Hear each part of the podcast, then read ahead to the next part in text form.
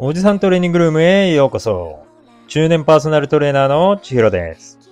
中年世代をかっこよくということで、中年世代のトレーニング初心者やダイエット初心者に向けて役立つ情報やためになる情報を話していくポッドキャストです。本日は、おじトレエピソード40ということで、結果を出す人、食事編についてお話ししていきます。皆さん、おはようございます。前回リリースした結果を出す人出さない人っていうのがすごい好評で僕自身すごいびっくりしてるんですけどで、今回あの好評だったってこともあってその食事編についてお話ししていきたいと思います。正直僕のパーソナル通ってくれてる人の中でも食事で悩んでる人っていうのがすごく多いんですよね。一番多いのがやっぱり食べ過ぎ。えー、まあやっぱり飲み会とかが急に入ったりだとか、友達との予定が入ってしまったりね、いろいろあるわけじゃないですか。毎日毎日こう自分が思い描いたような食事を食べられるわけではないですし、ね、僕もフィジックで減量をするので、その気持ちって本当にわかるんですよ。なんか減量に入るとそういう食事に誘われたりだとか、飲み会の予定が入ったり、なんか不思議なものでそうじゃない時期っていうのは少なかったり、なんかタイミング悪かったりするんですよね。で、僕もこうやって減量をやっているからこそ、三大欲求の中でも食欲っていうのが本当にすごい破壊力持ってるっていうことは知ってます。だし、多分一番辛さは分かってると思います。でも、やっぱりその中にも成功する人がいて、もちろん失敗する人がいるわけです。で、その違いは何なのかっていうところを、今回はそんな成功する人の特徴についてお話ししていきます。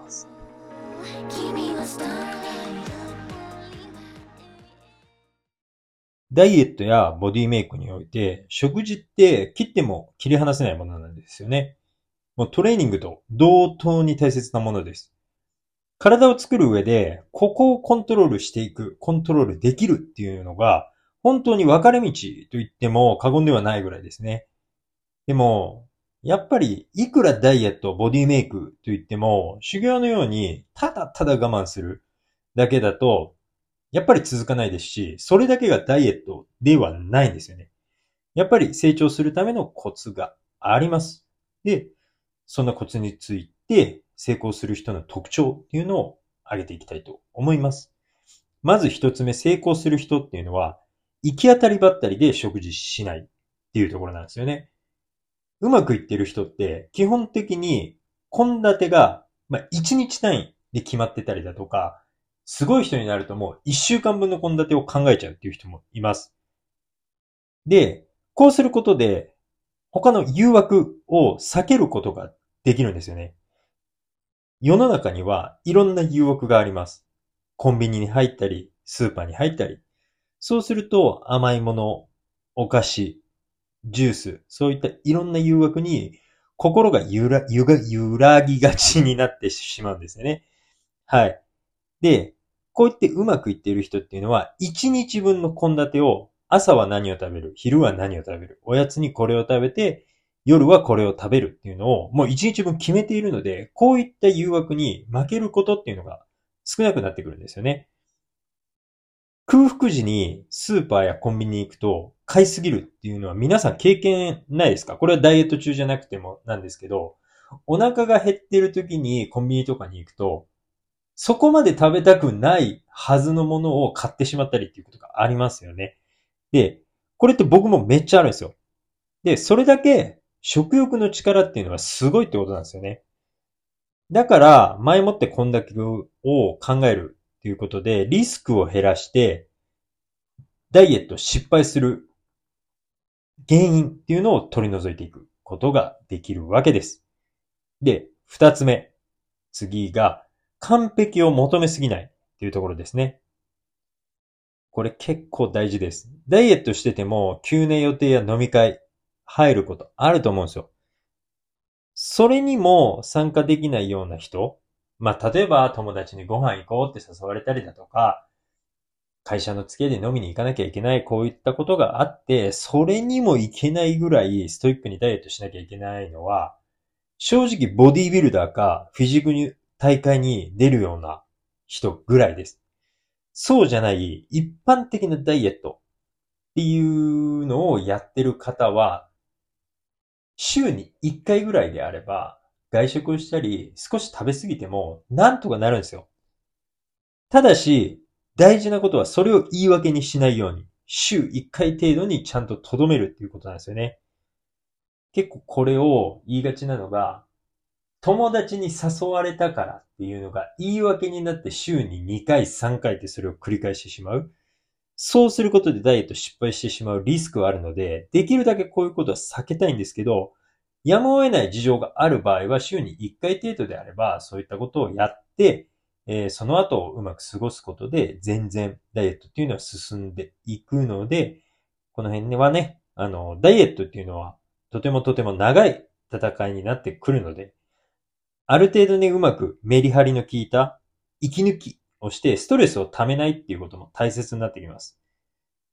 なので、ダイエットっていうのは長い、ロングランになるので、そういったストレスを溜めないっていうことも考えて、週に1回程度外食や、まあ飲み会、友達とご飯に行くなんかっていうこともね、えー、楽しみながらダイエットしていくっていうのは、まあ一つ成功している人はやっているのかなって思います。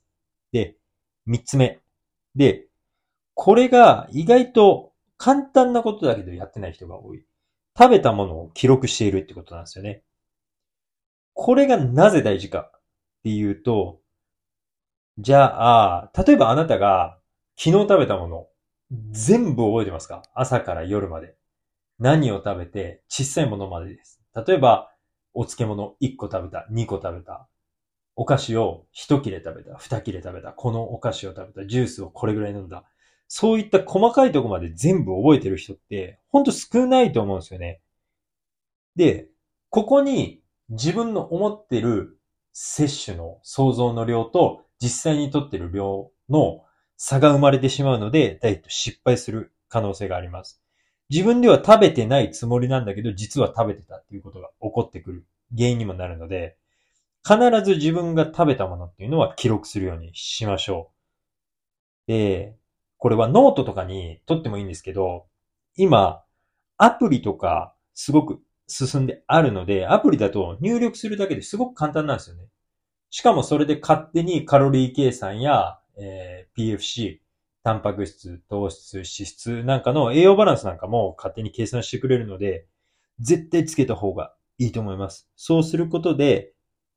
カロリーをコントロールするっていう前に、まず自分がどれぐらいのカロリーを摂取してるか、どれぐらい食べてるかっていうのを簡単に把握することができるので、ダイエット成功しやすくなります。で、四つ目。美味しく食べる工夫をするっていうことです。これ意外とね、見落とし、見落とされがちな部分ではあるんですけど、ダイエットイコール鶏胸肉味付けなし塩で食いますみたいな。あの、そんな食事はね、絶対続きません。食事っていうのはある程度美味しくないと続かない。まあ、味ばっかりを追求してしまうと、やっぱりそれに伴ってカロリーっていうのも増えてくるので、まあ、妥協はしていかなきゃいけない部分もあるんですけど、やっぱり味のない鶏胸肉食べ続けて減量なんて、今もう誰もやってないんですよ、正直。あの、ボディビルダーでさえやってないし、僕もそんな生活は無理です。なので、やっぱり、そういったものでも、少しでも美味しく食べる工夫、調理法や味付けなんかを工夫して、美味しく食べるっていうことが大切になってきます。で、同じ例えば鶏胸肉。ダイエットといえば鶏胸肉のイメージあるじゃないですか。なんで鶏胸肉を例えに出すんですけど、同じ鶏胸肉でも味付けや調理法を変えるだけで、食事の楽しさは全然変わってくるんですよ。例えば塩で食べる。まあ、塩あり。例えばそこに焼肉のタレをつける。もうこれでも味は変わる。焼くのか蒸すのか、それでも全然変わってくる。で、こういったことをうまく工夫しながら、いろんなバリエーションを持っていく。そうすることで、ダイエット、食事に対する飽きが来づらいので、まあ、確かに全然辛くないかっていうとそういうわけではないんですけど、その辛い中でも、まあ少しでも楽しい工夫っていうのをしていくことはとても大切になります。で、成功する人っていうのは、そういった工夫がすごい上手い人が多かったりするんですよね。で、僕の例で言うと、まあ、今回の原料で言うと、原料カレーなんかを、まあ、脂質が低いダイエットカレーを作って、それを食べてることが多かったですし、えっ、ー、と、料理が得意なクライアントさんが前よく作っていたのが、えっ、ー、と、鶏胸肉をもう自分でこうタレを作って漬け込んだ状態、下味をつけた状態で、それを炊飯器で蒸して、いろんな味のバリエーション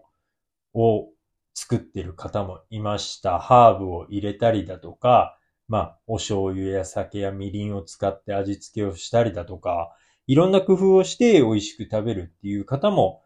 いらっしゃったので、まあそういったところもね、うまく、今、何でも Google なんかで調べたりだとかね、アプリなんかで調べると、いくらでもそういうレシピって出てくると思うので、そういったところもね、うまく YouTube とか Google とか検索とかね、活用しながら少しでも美味しいものを食べながら減量していくようにしましょう。はい。で、こういったところ、まあ、過去にね、今まで失敗したことある、特に食事で失敗したことあるっていう方は多いと思うんですけど、皆さんはこういったところどうでしたかね？今までに失敗したよっていう方は参考にしてみてください。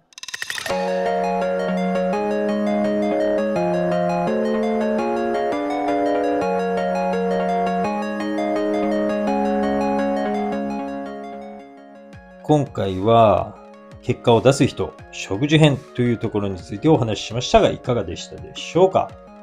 前回に引き続きね、トレーニングにしろ、食事にしろ、うまくいく人、いかない人、それぞれに理由、原因があります。ボディメイクっていうのはね、やっぱりマラソンや登山のように、一歩一歩の積み重ねで少しずつ進んでいくものなんですよ。いきなり飛び級したりだとか、そういうことってほとんど起こりません。で、ペースっていうのも人それぞれです。強度や時間。そういうのはダイエットにおいても違っていいんです。例えば、マラソンをするときに僕が走るペースとあなたが走るペースが違うように、また A さん、B さんのペースが違うように、ダイエットもその人に合ったペース、その人に合ったピッチっていうのがあるので、そういったところもね、うまく自分で我慢できる。で、ストレスがたまらない。無理をしない限界っていうところをね、うまく見つけていくのも、ダイエット、ボディメイクを成功させる一つのコツではあるので、そういったところもね、ちょっとずつ無理せず、自分のペースで続けていきましょう。はい。で、今回の話がね、面白かったり、興味を持ってくれた人っていうのは、僕のインスタグラムの方でもね、情報を投稿しているので、チェックしてみてください。概要欄にリンクの方を貼っておきます。そして、わからないことや聞きたい話があれば、コメントや DM で連絡してみてください。全部お答えします。それでは今日もトレーニングライフ楽しんでいきましょう。じゃあまた来週。さよなら